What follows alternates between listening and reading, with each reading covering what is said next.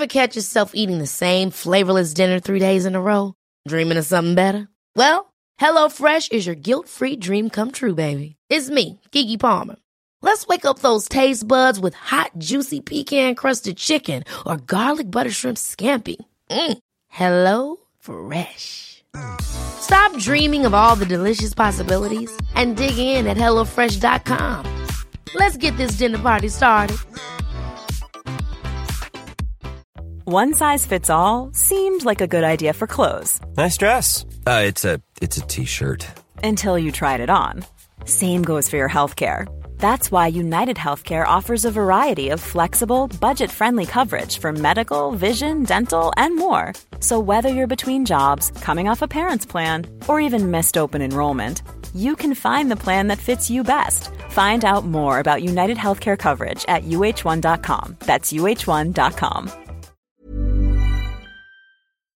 This podcast is recorded on the stolen lands of the Wurundjeri people of the Kulin Nation, and I pay my respects to their elders past and present.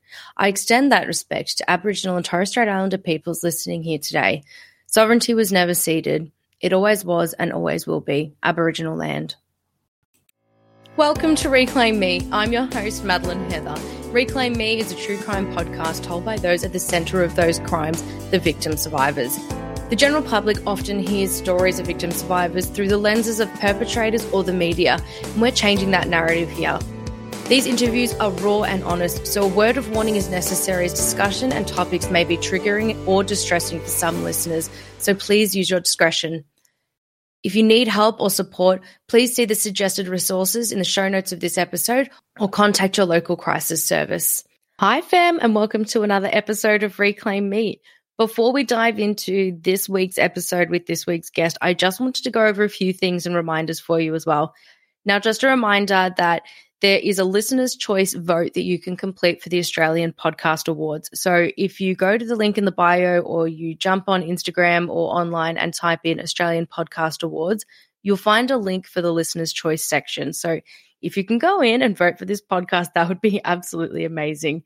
Secondly, to that, we have a guest on today and myself as well. We are both Polished Man ambassadors, and I would like to, I guess, share with you that you have an opportunity to not only contribute financially to Polished Man by donating to either of us or the cause as a whole, but you also can do things like polish up, which is painting a nail blue and really trying to generate and start conversations about things that are really difficult. Uh, if you head to the Polished Man website, if you head to their Instagram page, I'll link it below in the show notes as well. Have a read and see if you can get involved. Doing things like painting a nail, reposting things as well, they're so valuable on top of financially contributing. So you don't have to have the money to financially contribute to feel like you're actually contributing to the discussion and the wider purpose. So yeah, please uh, have a read, get involved if you can. Let's see everybody that listens polishing up. It would be absolutely amazing. And if if you can do that and tag us in that, that would be awesome to see. But enough waffling on from me. I would like to introduce today's guest. You are going to be so excited to hear from this person. So please, without any further ado, let's go. Hello and welcome to another episode of Reclaim Me. Today I am joined by somebody who's also coming from Victoria, Anthony Cincotta. Welcome. Welcome and thank you for joining me today. Would you mind introducing yourself for the listeners? So my name is Anthony Cincotta or Chincotta, depends uh, depends on how you read it. I'm a professional wrestler based in Melbourne. Um, I go by the stage name or the alias Tommy Hellfire. Um, I also like rose to notoriety on season nine of Married at First Sight, where I was the guy, um, the sensitive guy with the autistic daughter. So that was the story arc that I had. Um, since going off Married at First Sight, and I, since I still do my wrestling and all that sort of stuff, um, I was lucky enough to be invited by a Polished Man to be an ambassador. I was actually doing a little bit of um, work for Polished Man, so like whenever I do like a, a a video chat or a cameo or a Memmo or a swish, um, which is the Polished Man version. Uh, whenever I do one of those videos, I was already donating the money to Polished Man, and they were um, kind enough to reach out to um, to ask me to be an ambassador last year, um, which was very humbling. It was one of the greatest moments um, of my, you know, faux pas celebrityism, um, which is what I call anybody who went on MAFS. you're you're a faux pas celebrity, but it was good. I um, got to share a little bit of my story last year, um, and then I did quite a, a, little bit of work with them last year. Um, forged a great relationship with Nikki and now um, Kat over at Polished Man, and they invited me back. I got to connect with people like you, um, Harrison, Brandon, um, a few of the other people as well. And it's been, um, yeah, fantastic journey to see everybody um, involved. And especially like somebody like me, like, you know, like a pro wrestler from the burbs, to be able to, um, you know, share my story, but be able to share it in a way that, you know, like I think it brings its own unique sort of viewpoint is that like you know even though I am now I'm like six foot four I'm 115 kilos and you know like and I do the fighting on the weekend and all that sort of stuff that sort of bring light to that everybody you know has those you know everybody has those things in their past and everybody has you know not everybody but you know obviously just to sort of dispel the stigma around it like you can be Arnold Schwarzenegger and still go through. I'm not saying I'm Arnold Schwarzenegger. I'm just saying you, you, can be, you know, like you can be, you know, like you know, portray this uber confident masculine figure like I do with the wrestling, and still have past. You can still, you know, and still be sensitive to, you know, what people go through, and you know, like, and your story, you know, opens up the doors for many other people to say, well, if he can share, then I can share. If it can happen to him, it can happen to anybody. Um, so that's basically why I was so proud to be part of Polished Man last year. I felt like my um, my disastrous run on MAFS was for a reason. I felt like it was all for a reason. It all came full circle that I was able to use my voice to give back a little bit. And I think what you said there is so important, and it's one of the reasons that I really have tried to make the Reclaim Me platform as intersectional as possible, it's not just getting people of all walks of life, but people with all types of stories. So, you know, whether that be LGBTQIA plus people or people from different cultural backgrounds or people where English is a second language.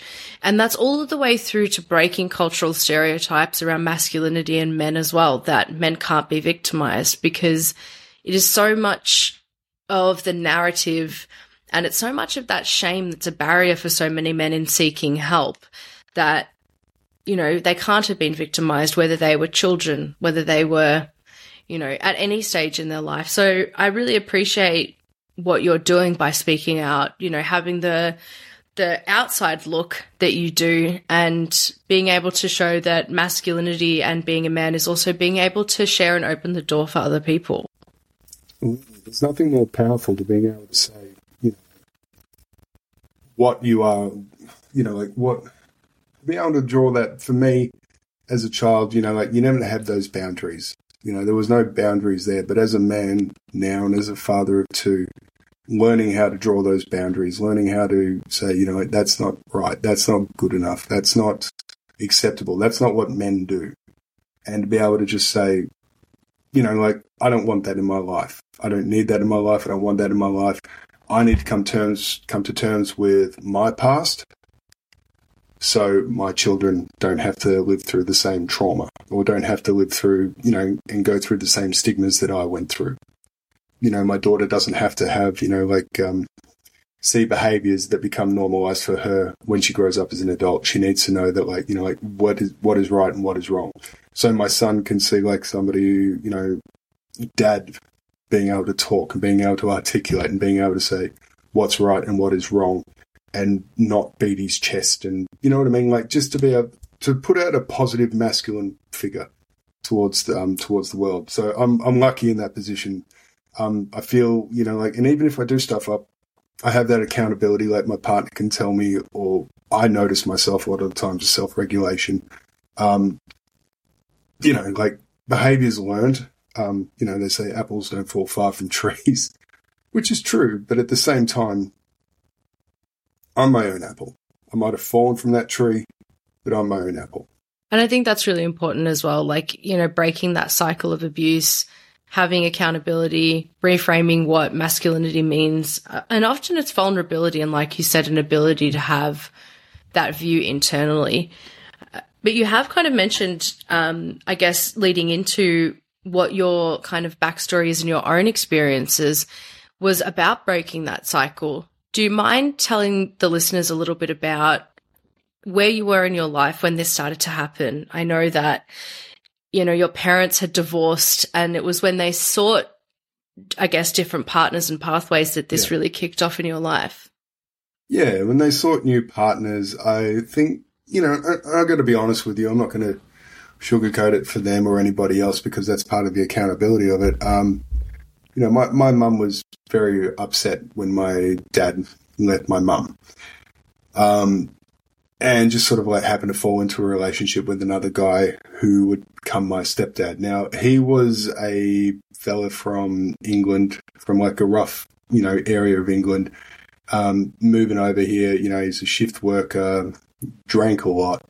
And I, I understand, you know, and I'm not making any excuses for the guy or anything like that, but I understand, um, you know, the stress that it is that, you know, all of a sudden he has a pregnant partner who was my mum and she has three kids to this other guy who just sort of like, you know, like up and left. So there was a lot of stresses there on him.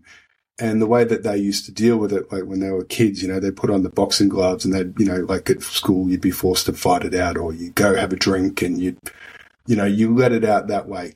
Now, the problem was with us is that I'd never really experienced any of that, um, at all. Like, you know, um, my dad would uh, yell and he'd become very large and very big. My dad's a big man. He's like six foot five. So when he'd yell, it'd all be bravado. He'd scream and he'd become big, right? Really big. Whereas, um, stepdad wasn't as big, but like he would just, you know, like lose it and just launch at you. Now, I can't remember the first time that happened or anything like that. Um, because it was just like a really common thing. And for me, I always wanted like to have that masculine sort of um, role model in my life.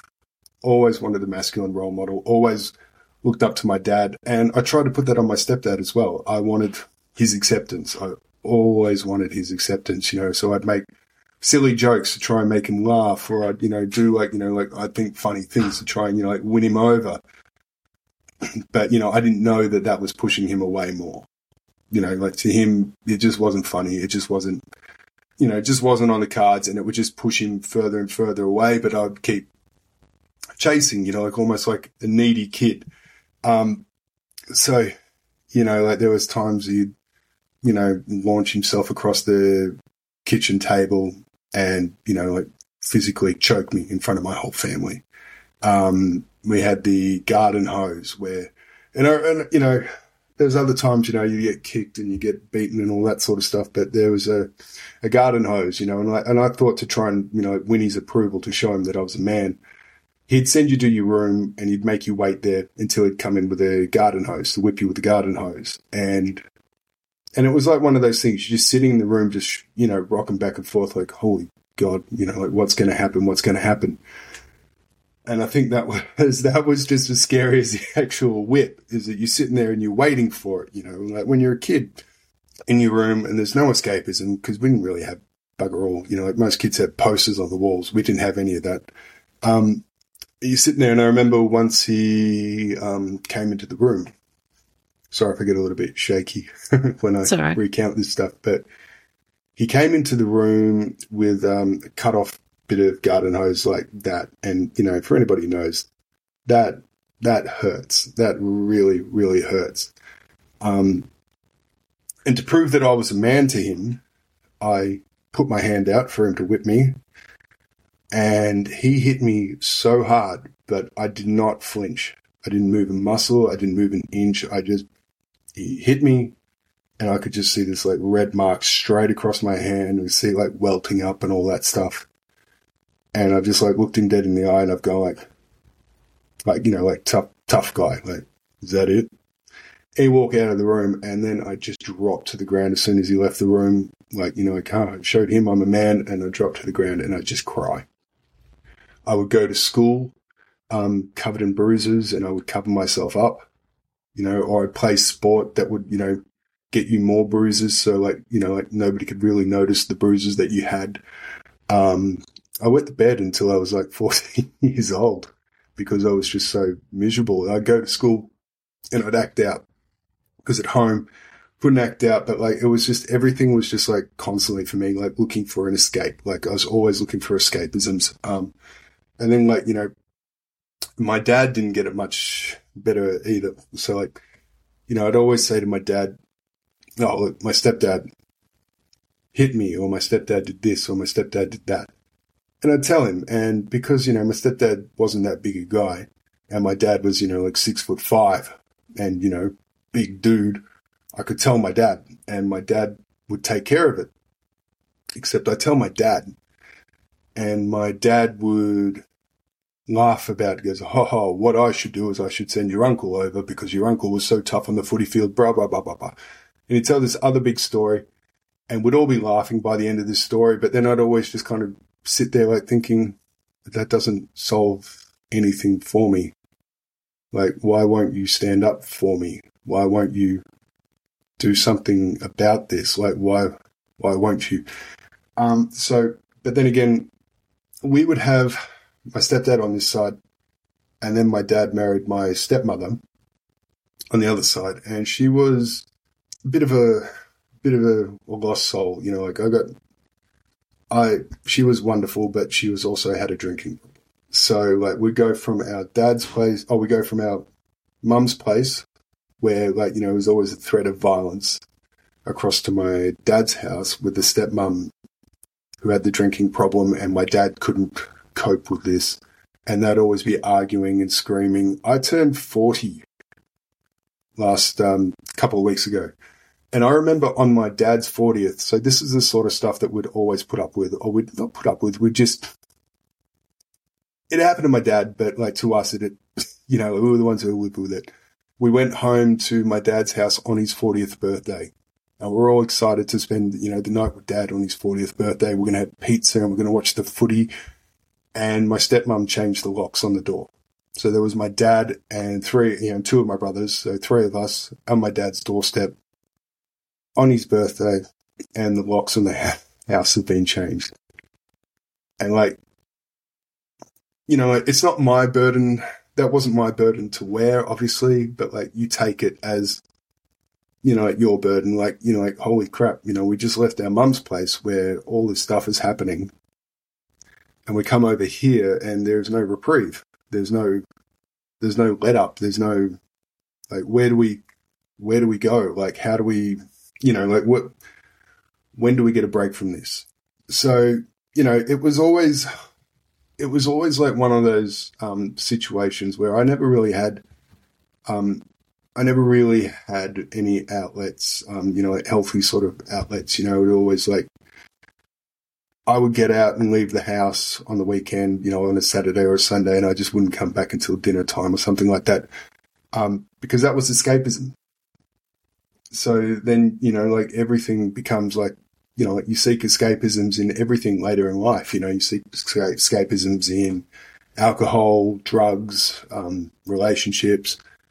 Everything becomes escapism because you didn't learn a healthy way when you were a kid. So all of a sudden, you know, everything you get stuck with a zero to 100 um, mind frame or mindset. And that's just the, that's just the way life is. Um, so, you know, and I, I, get a little bit rattled when I talk about it, but at the same time, you know, like, um, when I was younger, I never really spoke about it until I was like a, you know, a teenager. And then I had like, you know, my first proper relationship. And I'm sitting there like watching um, you know, one of my girlfriends when I was a teenager with her family. And I remember just thinking, like, hating her because she had this perfect family. And I couldn't understand, like, why I didn't have that perfect family. And it would drive a wedge. And I would just be an absolute dickhead. Like, you know, you don't, you don't fucking know what it's like. You don't know what the fucking blah, blah, blah. And that's not their burden to pay, but that's, that's just like when you're a kid, you don't know. All you want to do is point fingers and blame, you know, like I had it terrible because of, or blah, blah, blah. And, you know, obviously, you know, I didn't prepare a list or anything of stuff that happened or anything like when I was a kid. But yeah, at the age of about 16, I think I was 16 or 17, I was living out of home. Um, cause I couldn't live with my mum and my dad had another partner after that and I couldn't live there either because anytime anybody get close to me, I'd chase them away. Um, I would be coming home.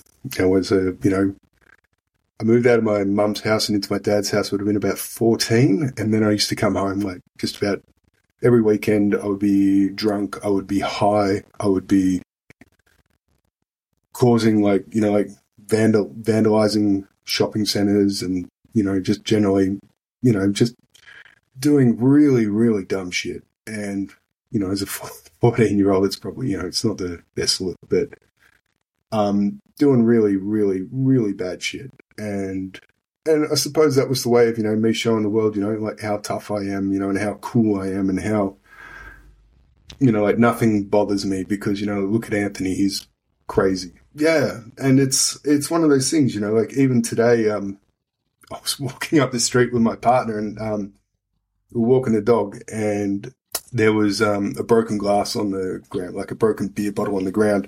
And it reminded me of this time when I was 14. I was down at, I think, like Knox City Shopping Centre, which is out in East Melbourne, like outer East Melbourne. And I remember I was, yeah, I was about 14. I threw a beer bottle in the air and it smashed on the ground. And I was like, yeah, cool, whatever. And some guy yelled at me, going like, what the bloody hell are you doing, mate? That shit gets stuck in dogs' paws. I remember being a kid, just like, yeah, whatever, man, piss off. Yeah, I'm cool.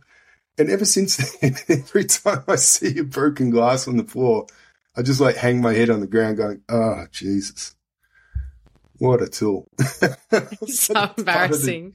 The, yeah, it's embarrassing, isn't it? I told that to my yeah. partner today and she just kind of laughed at me and I'm like, hey, don't laugh. It's serious. I'm- it's embarrassing to look back on it through the eyes of somebody that's much older and more mature and has gone through a lot of their own work. But it's also, you know, I think it's a natural part of life to test the boundaries at some points. And, hmm. you know, I was sexually assaulted when I was 14 and it was immediately after that that I was doing the same things. I was stealing, I was taking drugs, I was stealing drinks, I was like, I was an absolute menace.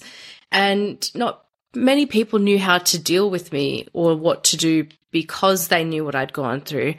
But I think in your situation as well, you've you've had this, you know, walking on eggshells for years and years and years. And like how do you learn to self-regulate? How do you learn to acknowledge or anything when you're trying to manage everybody else's reactions around you to keep yourself safe? And I think like hearing your story just makes me you know, so happy to hear that you've done that work and that you're in a place where you can talk to this because, you know, there are so many kids that have gone through stuff like that and that don't acknowledge it as a traumatic upbringing and, you know, think that they just acted out just because or something. And I, I don't know, I just, I feel really, I don't know you very well, but I feel really proud that you're, speaking about this like that because I just have so much empathy for that little kid that had no escape of safety and no safe haven and no one to talk to that would take them seriously. Like even your dad deflecting away instead of helping you. That's just another person That's to a, fail you in your circle. And that was a big um that was a big thing for me. Um it was actually my dad um, now, I haven't spoken to my dad in about five years or so now. Um, and there's no, you know, ill will. It's pretty much, you know, like, you know, you saw me in a certain way in life and that doesn't work for me. And in wrestling, we always say, like, if you're on a wrestling show and you're, you know, and your ceiling is here, but you want to be up here, but they only see you here, there's a thing that's like, that's okay. Go somewhere else and show them what you're made of. You know what I mean? Like, get rid of that anchor, get rid of the thing. So I don't know where to start with this, like with my dad, it was it was a lot of bravado, like always bravado. Like you know, oh, I made this amount of money.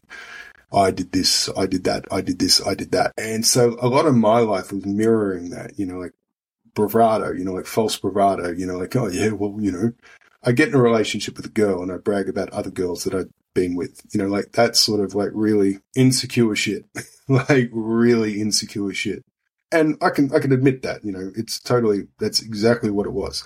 Um, but my dad would always be bragging about things and he'd always, but one of the things he always bragged about was that he never, he never had to ask a girl out in his life. And that was one of the things he always sort of bragged to me about.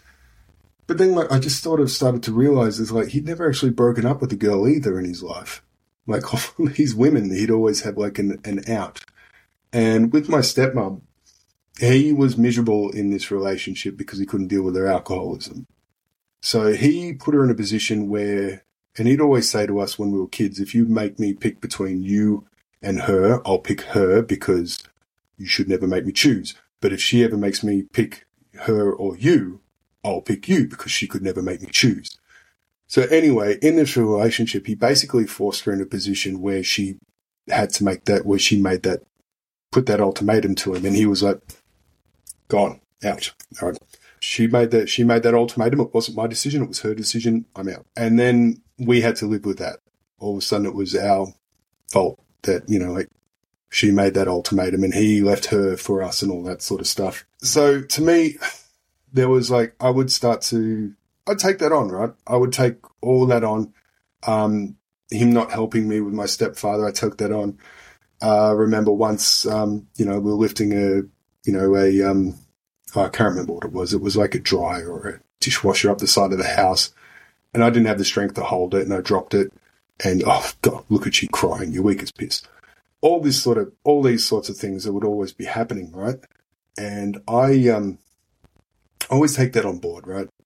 To me, it's like, I'll, I'll tell an analogy soon, but like all these things, I always go to my dad, help me, blah, blah, blah, whatever.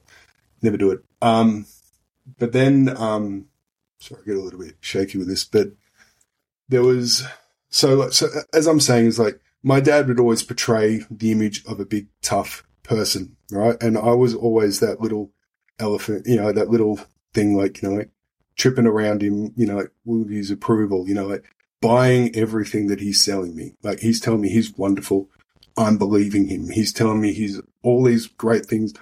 I'm just believing him and I'm never questioning him. And it just started getting to the point where I was like, I was seeing cracks, you know, like I was seeing like, you know, if you are so wonderful, you know, why, why this? Anyway, my daughter was doing some homework, school, schoolwork with my dad and my daughter was crying. And I remember, and to me, kids cry. I was like, okay, kids are crying. That's fine. That's fine. That's okay. They're just working through it. You know, like she, she needs to be in a position where she's a little bit uncomfortable. I'm okay with a little bit of crying. And then all of a sudden she wasn't crying. And this was in the family room, uh, near the kitchen. And I've walked in, I'm going, okay, she's not crying, but nobody's saying anything. So I walked over, took a look around, and I saw my dad was showing my daughter a video of her crying. He took a video of her crying and he said to my daughter, That's what you look like when you cry. And I was sitting there like in shock, like in absolute shock, like, like literally shaking. And I don't know if you've ever seen the cartoon Lambert the Sheepish Lion. No. No. So Lambert was a lion that was delivered to a flock of sheep by accident. And his whole life, he wanted to fit in with the sheep. And the sheep rejected him because he couldn't butt heads with them or he couldn't do this with them. And the sheep would just reject him. All the while, Lambert doesn't know that Lambert is a lion. So, my whole life, I'd been like a lion that was forced to try and keep up with sheep. Now, in the Lambert the Sheepish Lion movie, a wolf comes for Lambert's mum, and all the other sheep run away, and it's up to Lambert to discover his inner lion to save this his mother sheep. And when he discovers his roar, that wolf runs away, petrified, never going to come back. So anyway, I um, told my daughter, I need you to get up and go, just go to your room. You've done enough schoolwork for today. Just go to your room and just, it's okay. Off you go. And my dad started yelling at me. And I was like, and I said to him, you need to leave this alone. You need to leave this alone. And my dad doesn't realize that Lambert, the sheepish lion inside me is coming to life. Like you can push me around, you can pop, fob me off, you can call me whatever you want to, but don't don't do that to my children. Planning for your next trip? Elevate your travel style with Quince. Quince has all the jet setting essentials you'll want for your next getaway, like European linen, premium luggage options, buttery soft Italian leather bags, and so much more. And is all priced at 50 to 80% less than similar brands. Plus, Quince only works with factories that use safe and ethical manufacturing practices. Pack your bags with high-quality essentials you'll be wearing for vacations to come with Quince. Go to quince.com slash pack for free shipping and 365-day returns. Ever catch yourself eating the same flavorless dinner three days in a row? Dreaming of something better? Well, HelloFresh is your guilt-free dream come true, baby. It's me, Keke Palmer. Let's wake up those taste buds with hot, juicy pecan-crusted chicken or garlic butter shrimp scampi. Mm. Hello Fresh. Stop dreaming of all the delicious possibilities and dig in at HelloFresh.com. Let's get this dinner party started.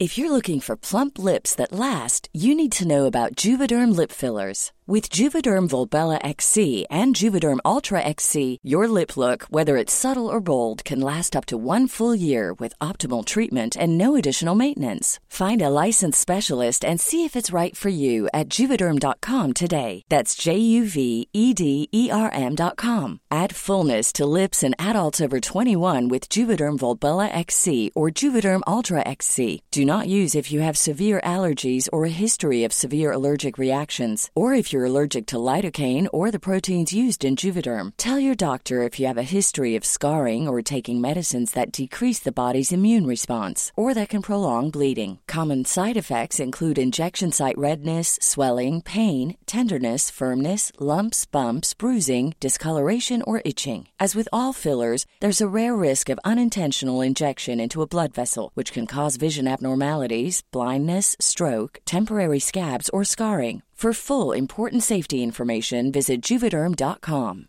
Hiring for your small business? If you're not looking for professionals on LinkedIn, you're looking in the wrong place. That's like looking for your car keys in a fish tank. LinkedIn helps you hire professionals you can't find anywhere else, even those who aren't actively searching for a new job but might be open to the perfect role. In a given month, over 70% of LinkedIn users don't even visit other leading job sites. So start looking in the right place. With LinkedIn, you can hire professionals like a professional. Post your free job on linkedin.com slash people today.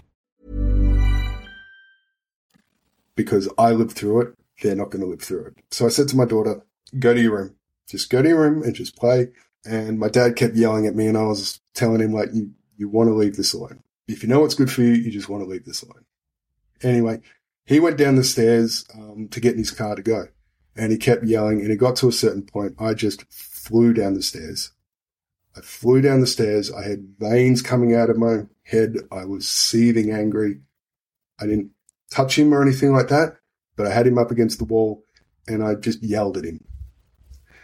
All of a sudden, this 11 year old kid had just realized that he was a man who wasn't going to be walked on.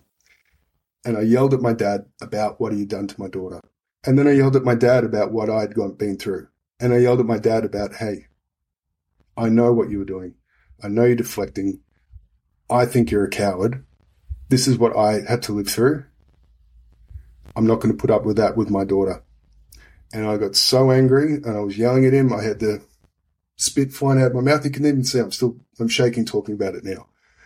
And then my dad, like the lion who heard, or like the wolf that heard the lion roar, burst out crying and ran out of the house and didn't come back for a few days. Now, it didn't make me feel good that I yelled at my dad. I didn't, I didn't walk away beating my chest or anything like that. As you can see clearly now, I still shake a little bit when I talk about it, but I didn't walk away beating my chest, but I walked away and I kind of pitied him. Like there was a lot of pity there. There was a lot of, this is the guy who made me feel, you know, like a wuss or you know that kid who cried like a little girl, or that kid who couldn't stand up for himself, or you know that kid who let everybody walk over him, and all of a sudden, here I am, and all of a sudden here he is. I kind of I, I was let down. I was really let down. I was like, this is the person whose love and ad- admiration I've been searching for my whole life. I don't know. It, essentially, I don't know what I was looking for But when I saw that, it was kind of like, um, like I popped the bubble of his bravado type of thing. And I showed, I showed what kind of a person he really was when it came to conflict. And for me, the best way to deal with conflict is not an aggressive way, but it's like head on. You have those conversations, you have those rough, hard conversations. And he had avoided it his whole life with me. The time I actually got him there and, you know, told him that I'm not going to put up with it. And I'm definitely not going to put up with that with my kids. It was too much and uh, he left the room. And for me, it was one of those, um, it was a liberation moment because I realized that maybe I was a lion and maybe everybody else was a sheep. Maybe I was trying too hard to fit in or maybe, um, whatever, but it was a very powerful moment for me. Um, you know, it was, yeah, it was, um, it was what it was, you know. Um, I became a different person that day and me and my dad, we spoke a few other times after that, but we're never really the same again. And it, we live in a day and age, you know, where it's so, um, we're male role models, you know, like, or role models in your life, they come and go. And if something's, you know, like not going to be the, ex, you know, not going to live up to the expectation that you're hoping for or sort of always bring you down to a certain level when you want to be somewhere else, you know, it's, you know, as hard and as difficult as it is, sometimes it's better off to move on and move forward and learn from it. And I've always been a huge advocate for that. You know, like, was I happy that we had that argument? Absolutely. Yeah. Yes and no, because I felt like I needed to discover my roar. It's a great analogy in the way that you talk about it. It's really insightful because as well, like this is a man who, like you said, is a big guy. And while you're a child and you're seeking that adulation that you're not getting, you know, you're, hmm. you're looking up to adults around you who are not caring for you or giving you the love and care that you need. So you're trying to like impress them, which is not fair on you to feel like you're not enough just being yourself. Mm. And then, you know, seeing your children, you know, being treated in a way do you feel like that maybe gave you clarity to see or like a validation of some kind to be like, what I went through was bad? Or did it make you see it in the light of day of what it was and that the way that he was treating you, your life, and now possibly to your child? Was there a clarity there, or do you think it was like the the straw that broke the camel's back? I don't know if you notice this, but I always notice this. If if there's something about somebody that I don't like, it's usually a reflection of myself. I think, my God, that person is so obnoxious. And then I think about all the times that I've been obnoxious. Oh my God, that person was so rude and dismissive. Oh yeah, yeah, yeah, yeah. yeah. So for me, um, it was one of those moments of like, that person I thought was really cowardly and really, you know, and all the, that, all that false bravado, all that, you know, like chest beating and everything like that, you know, because I'm wrong, you know, like my, my stepdad is not a big guy, not, not a tall dude, not a, he's a burly dude, but he's not a big guy, right? But when I'm, when I was a kid, he was a giant, right?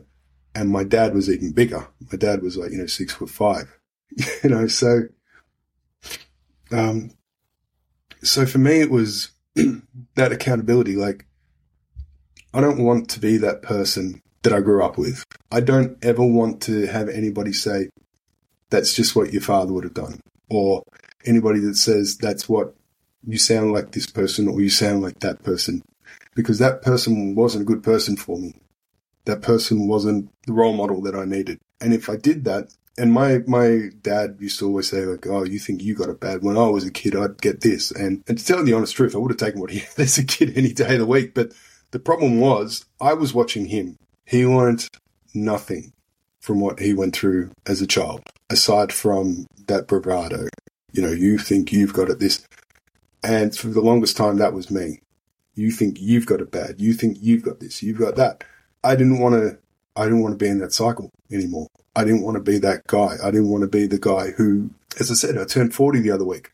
I didn't want to be that guy sitting around, you know, in his 40s, you know, drinking every night, because he couldn't come to terms with, you know, his family or his childhood. That wasn't for me. I watched people in my life growing up drinking themselves stupid. Stepdad, my stepmom, you know, I watched these people and I watched what they did to other people. And I, I didn't want that. If you meet me, you know, as you said, you don't really know me, but like, there is like, you know, there is an air of, you know, masculine confidence about me. You know, I can't deny that. But at the same time, I try to be like a healthy, masculine, confident. I try to be accountable. I try to articulate how I'm feeling. You know, especially especially as a man in today's um, society. You know, like how do you how do you navigate? You know, like your issues and all that sort of stuff. Because you know, especially being a man, I don't want to be like another another one of those guys. You know what I mean? I want to, and I don't want I don't want that for my kids. You know, I want them to be proud. I want them to be proud of me. I want them to be, you know, confident that I'll always have their back. And I want to pass that on to my children that, you know, my daughter, if she ever has kids, she has that proud confidence about her that she will always be there for them. And my son, that he has that proud confidence, you know, and he got that from a strong masculine figure. To get to that point, you have to go through quite a lot of, you know, winding roads. Nobody just, you know, comes out of that and, well, you know, some people do. They're the exceptional type. They're the exceptional people. I tip my hat to them. But for me, it was like years of, you know, like bad relationships and bad decisions and all that sort of stuff. You know, like where you fall in a relationship with somebody else who's suffering from their own trauma and it's like, oh, we'll fix each other and then you become accountable for theirs, but they become accountable, for, you know, and it becomes this messy sort of roller coaster. And then next thing you know, you're in a, you find yourself in the same relationships that your step parents and your parents were in, like, you know, like horrible relationships where it's just always, egg, you know, you're walking on eggshells, they're walking on eggshells. You cross this line together and it just becomes normal where as a kid, you grow up and there's arguing in the house every day. And then as an adult, in relationships where it's just arguing every day. And I remember saying to my dad once, I had this, I walked up to him and I was like, I learned something. I, I was speaking to a counselor. Um, I'm a huge advocate for counseling. So I was speaking to my counselor and I can't remember exactly what the message was, but it was like, you know, you're not accountable for other people's bullshit. You're only accountable to yourself or whatever. And I said this to my dad after a counseling session one day. I was like, oh yeah, you know, I had this thought and I said it out loud and he goes to me, oh yeah, how much did that thought cost you? And I just remember just thinking like, what a, what a bullshit thing to say to somebody. You know, like what a cowardly thing to say to somebody. You know, somebody's down, somebody's trying to pull themselves up and your response is to push them back down again. Why, you know, and th- there's that bravado again, you know? So I don't, yeah, why would I, why would I want to do that? And then it was the same thing like with the relationships. You're on this roller coaster, you roller coaster. And I think, um, one of my partners, um, you know, and that, you know, there's nothing, you know, against them. And I'll never speak bad about any of my ex partners. We're all on our own journey. Um, one of them said to me, you know, I would, you know, fight for this relationship forever. And I was just like, well, when do we stop fighting and when do we start living? When does this become life? You know, like, and it wasn't the life that I wanted you know, then then again, you know, my dad always bragged to me about, you know, I'd never, you know, asked a girl out and he'd never think it was hard. I looked her in the eye and I told told him I didn't want to be in the relationship anymore. And that was also like a liberation for me too. Like I can do this. I can make hard decisions. I can my path isn't set by my dad's mistakes. My path isn't set by that. I'm not going to blame this on anybody else. I made that decision and I walked through that door. I made a tough call and it was hard, but it was the right call, you know. And then, you know, waiting for, you know, somebody to claim me, I saw the, you know, the partner I wanted, um, my partner, and I chased after her. you know, I, I put myself out there. I was like, no, I'm not, I'm tired of these, you know, these patterns, this person, this, you know, like this life, you know, like I want a good life and I want to, you know, and I want to, I want the partner that I want, not the one that chooses me. And I took that step and I made that decision. And, you know, now I'm this beautiful home. I've got a beautiful son and my daughter has a beautiful companion. So, you know, it's, um, and it's all from like making those tough decisions. I'll, I'll give you another analogy that I really like. I heard this one when I was a kid. And like Lambert the Sheepish Lion, which I watched when I was a kid. There's this um, circus in town. This was the analogy um, story that was told to me by somebody who I really look up to. Um, his name's Joe Zolo. He's a youth worker. Um, he's like a sage. He's like a sage for like you know like hard men because he's been there and done it. There's this um there's circuses in town, right? And you know the circus has all those trucks.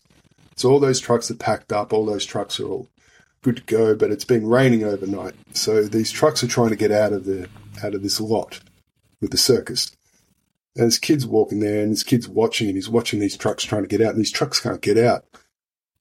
So the conductor goes over, and there's an elephant, and there's this giant elephant, and he's got his leg, got a little chain around his leg that's on this little stump in the ground, just a tiny little stump in the ground. The conductor takes the pin out of the chain, and this giant elephant walks away from this tiny little stump, walks over to the trucks, puts his tusks underneath the underneath the back of the truck, pushes this truck out of the mud like it was nothing. Just picks it up, pushes his truck out, pushes the next truck out, pushes all the trucks out.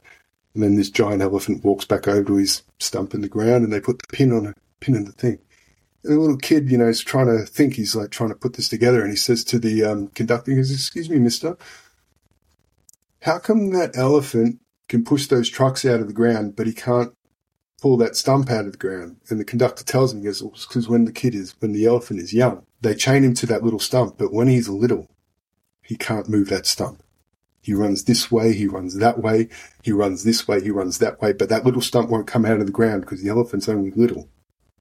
And what they did is they conditioned the elephant. Even though if the elephant just took one step, he would rip that stump out of the ground now, he's conditioned to think that he'll never get that stump out of the ground. So whenever the elephant gets chained to that stump, he doesn't fight it. He just goes with it. And I find that was like a metaphor for so many times in my life where, you know, like you've got the people who still have that mental power over you. You know, like if you said um, my stepdad's name, I'd still freak out like, oh my God. You know what I mean? It would do things to me. You know, as the kids say nowadays, it would trigger me. if you mention my stepmom or my dad's um, girlfriend or something like that, it would trigger me.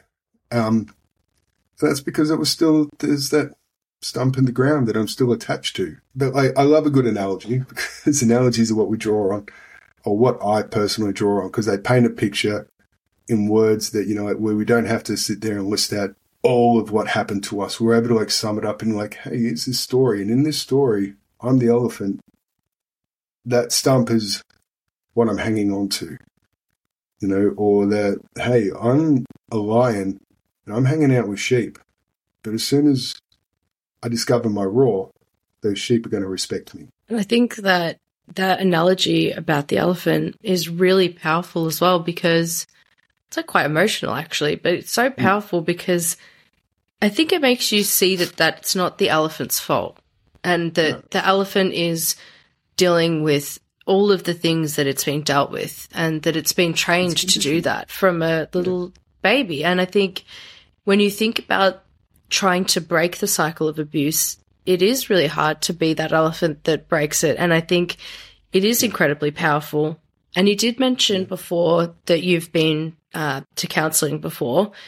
Mm-hmm. What was it like, I guess, for you to go from a place where you were in, you know, unhealthy relationships and, you know, being quite destructive and, and pushing the boundaries a little bit to being in a position now where you can reflect back and, and see how far you've come? Journey with a counsellor was hard for me because I would tell them a little bit of the story, but I wouldn't tell them the whole story um, because there were still behaviours that I was doing that I didn't want to admit to.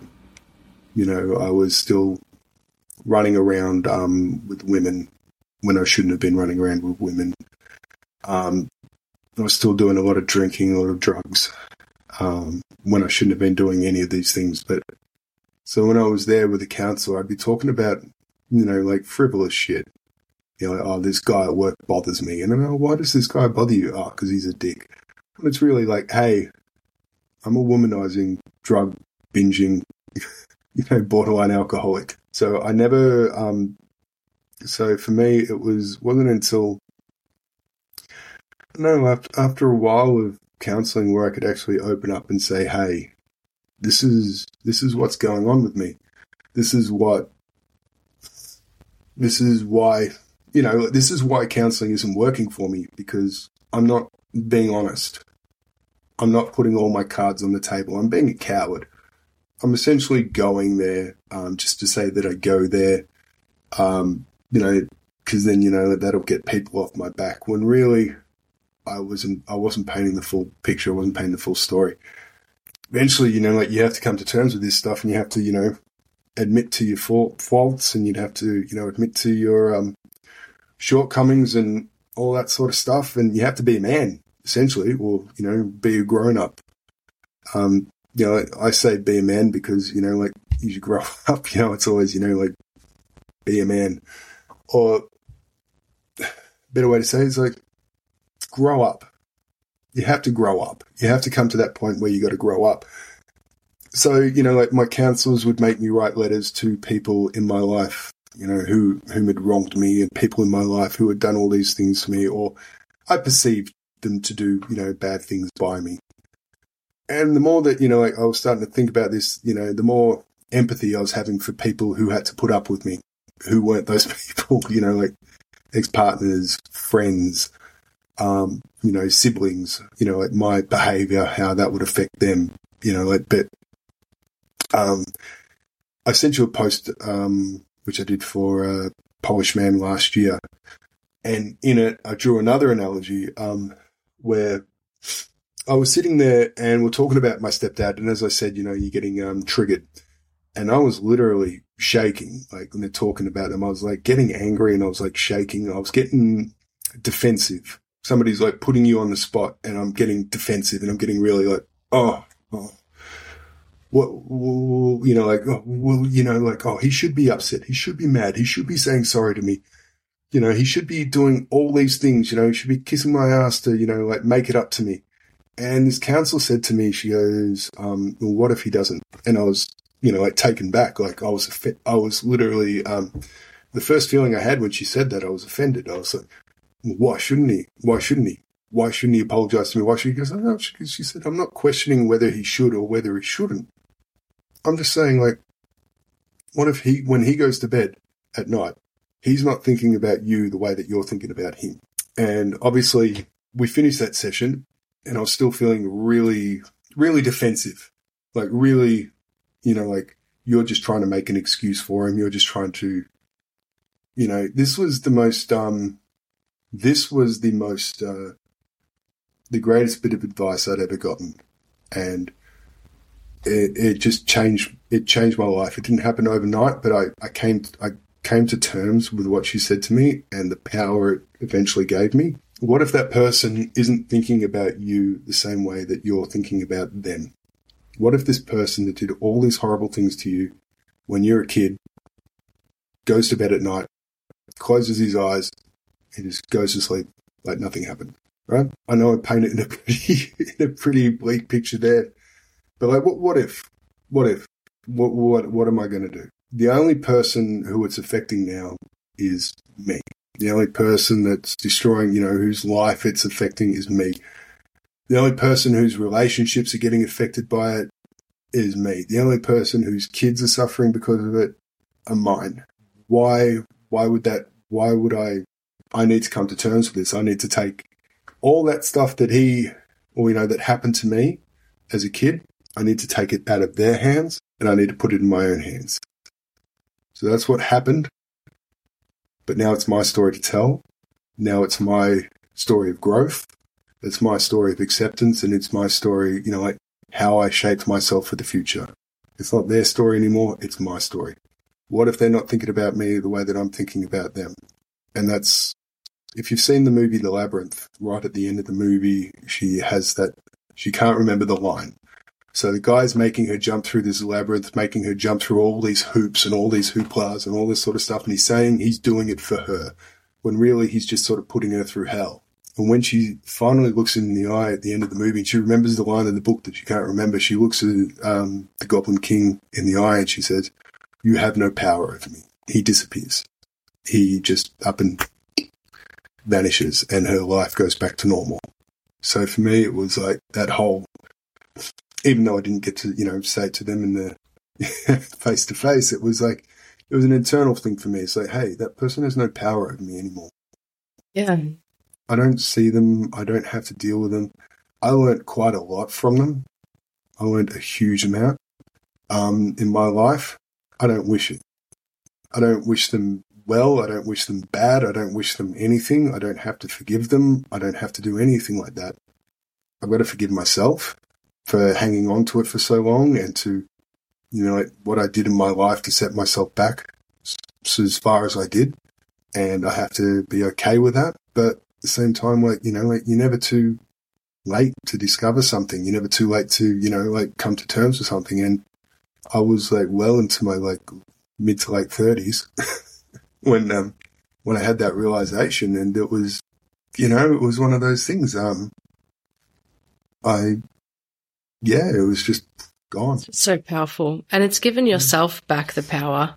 It's Yeah. taking back that power to know that you have the ability to forge your own path forward. And it sounds like, you know, from everything that you've said, that that's where you've landed. You've taken control and you've worked really hard and you've chosen a partner and you've, you know, become this person that you know that your children would be proud of to look at you as. And I think that's just an, an amazingly powerful place to be in. And it's a, it's a really great honor to have you on to speak so candidly and to, to talk to your experiences so openly because I know that so many men specifically are going to hear this and change the way that they see what they've gone through, whether they'll speak about it to a friend or anyone or a therapist or something like that. Like I think I think what you're doing is is really powerful and the the honesty that you bring to it to say that you weren't always perfect as well paints a picture that anybody listening has the opportunity to change something in their life that they're not 100% happy with. Counseling, um, to me, I'm a massive, massive advocate um, of that because if you keep it in, you know, like it's like a kettle, you know, it's going to boil over. You need to release those valves every now and then. You need to do it in a healthy way. And the healthiest way is to talk about it and to have those open and honest conversations. You know, even now with um, my partner, like I'm usually the one that avoids the you know, the, the hard conversations. But with my partner now, I feel comfortable enough and I feel confident enough. And, you know, like, and I trust her that, like, if we ever have issues or, and, you know, because relationships, you know, like, we never had, like, anything bad or, you know, blowouts or anything like that. But, like, because we don't let it get there, because I've got that trust in my partner that I can say, hey, I'm feeling this way and I know there's going to be empathy back. And if she ever says to me, "Hey, I'm feeling that way," well, then you know, as confronting as you know that can be for some people, you need to empathize. You need to be able to, you know, take that trust, you know, and that's something that you, you know, that I had to learn over the years. That emotional trust. You know, I don't have to beat my chest to make my point. You Absolutely. Can, yeah, you can hear it open, honestly, and that's something that I wish I saw as a kid. But now that, you know, I am who I am, I get to experience it. And I tell you, life is so much easier. Powerful statement as well. Like, yeah, you don't have to beat your chest to make a point. That is so, yeah, I really like that. I'm going to make that into a quote for you and put it on a little Canva thing. I just love it. It's, it's, it, it paints a really great picture. Um, yeah. Anthony, thank you so much for joining me today and for sharing your story, for being a Polished Man ambassador, for opening this discussion, for talking so candidly about things like counseling and therapy and stuff like that as well. I think it's really powerful. Anthony Cincotta or Chincotta, thank you so much. Was it that right? Yeah, no, Anthony. Anthony's right. Cincotta Sin- or Chincotta, as I said, you know, tomato, tomato, where, you're from. I answer to both. I was like, did I miss a syllable or no? But no. Anthony Cincotta. Cincotta. Yeah, you got to I call didn't me use- An- Antonio. I didn't use the hands. That was the problem. Cincotta. You know, you know, you cincotta. You know, the funny thing is, like everybody, they always say because I'm only like a quarter Italian. They always say like, you know, like, but, but you're Italian, right? And I always say no, only when it suits me. I went, I went to Italy last year, and everybody come walking up to me, and everybody's just talking like Italian to me, and I'm just standing there going, and, "Che?" I speak a little bit of German. I speak I speak Australian Italian. So that's where you just talk really loud, but with your hand. You know, like, oh, what are you talking about? Oh, this is art. It just reminds me of that scene from Inglourious Basterds where Brad Pitt goes, Buongiorno. Buongiorno. Yeah, and the dude's just standing there like that. Because better don't speak Italian. Yeah, fourth best. that, that is so funny. Um, it's Best. been it's been an absolute pleasure to have you on, and yeah, as I said, you are always welcome back. Um, and thank you again for all you do. And for anybody listening, there'll be links in the show notes of this episode. Uh, should you want to connect with Anthony, should you want to donate towards the Polished Man uh, campaign that is happening uh, during October, and as well, if you want to just polish up, if you don't have the funds, that's completely okay. I always say that the best way is the free way as well. Repost on your socials, paint a nail blue, um, and start having some hard hitting conversations. Absolutely, that's all it takes. You don't. You can even use a texter if you want. It's, you know, just put the awareness out there. You know, have those conversations, and you know, be a polished man. I love it. Thank you so much for joining us, and thank you all for listening to Reclaim Me. Thank you for listening to this episode. If you do need help or support, please reach out to those crisis services or suggested resources in the show notes for this episode.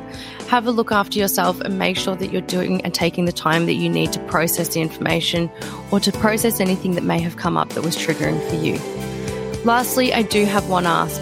Can you please take the time to rate and review on Apple Podcasts, Spotify, and any platform that you listen to Reclaim Me on? This helps tremendously with me reaching additional people and making sure that we get the word out there that there is no shame or stigma that should be associated with being a victim of these crimes. If you could also share this podcast with somebody you may know, as you may not be a survivor yourself, but you sure as hell know one. Thank you again. Bye. Even when we're on a budget, we still deserve nice things.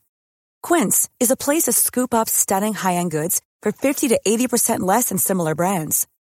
They have buttery soft cashmere sweaters starting at $50, luxurious Italian leather bags, and so much more. Plus, Quince only works with factories that use safe, ethical, and responsible manufacturing. Get the high-end goods you'll love without the high price tag with Quince. Go to quince.com slash style for free shipping and 365-day returns.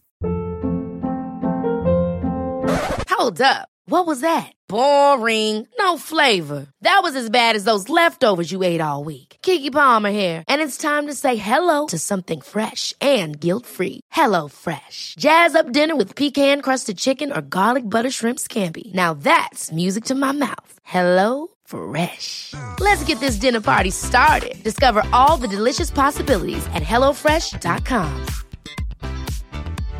Imagine the softest sheets you've ever felt. Now imagine them getting even softer over time. That's what you'll feel with Boll and Branch's organic cotton sheets. In a recent customer survey, 96% replied that Boll and Branch sheets get softer with every wash. Start getting your best night's sleep in these sheets that get softer and softer for years to come. Try their sheets with a 30-night guarantee. Plus, get 15% off your first order at bollandbranch.com. Code BUTTERY. Exclusions apply. See site for details.